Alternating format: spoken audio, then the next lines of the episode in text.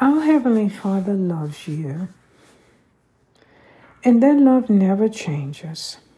It is simply always there.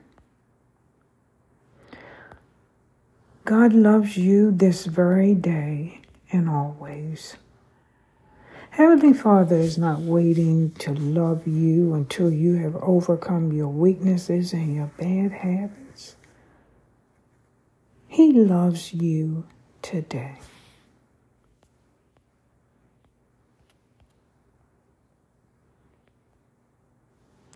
And remember, our Savior loves you. He knows you intimately and personally. And He knows the concerns of your soul, the deepest concerns of your soul.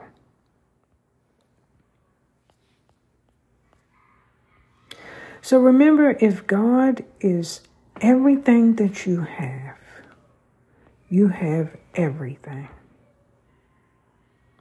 Because God's love for you will never change. He loves you always.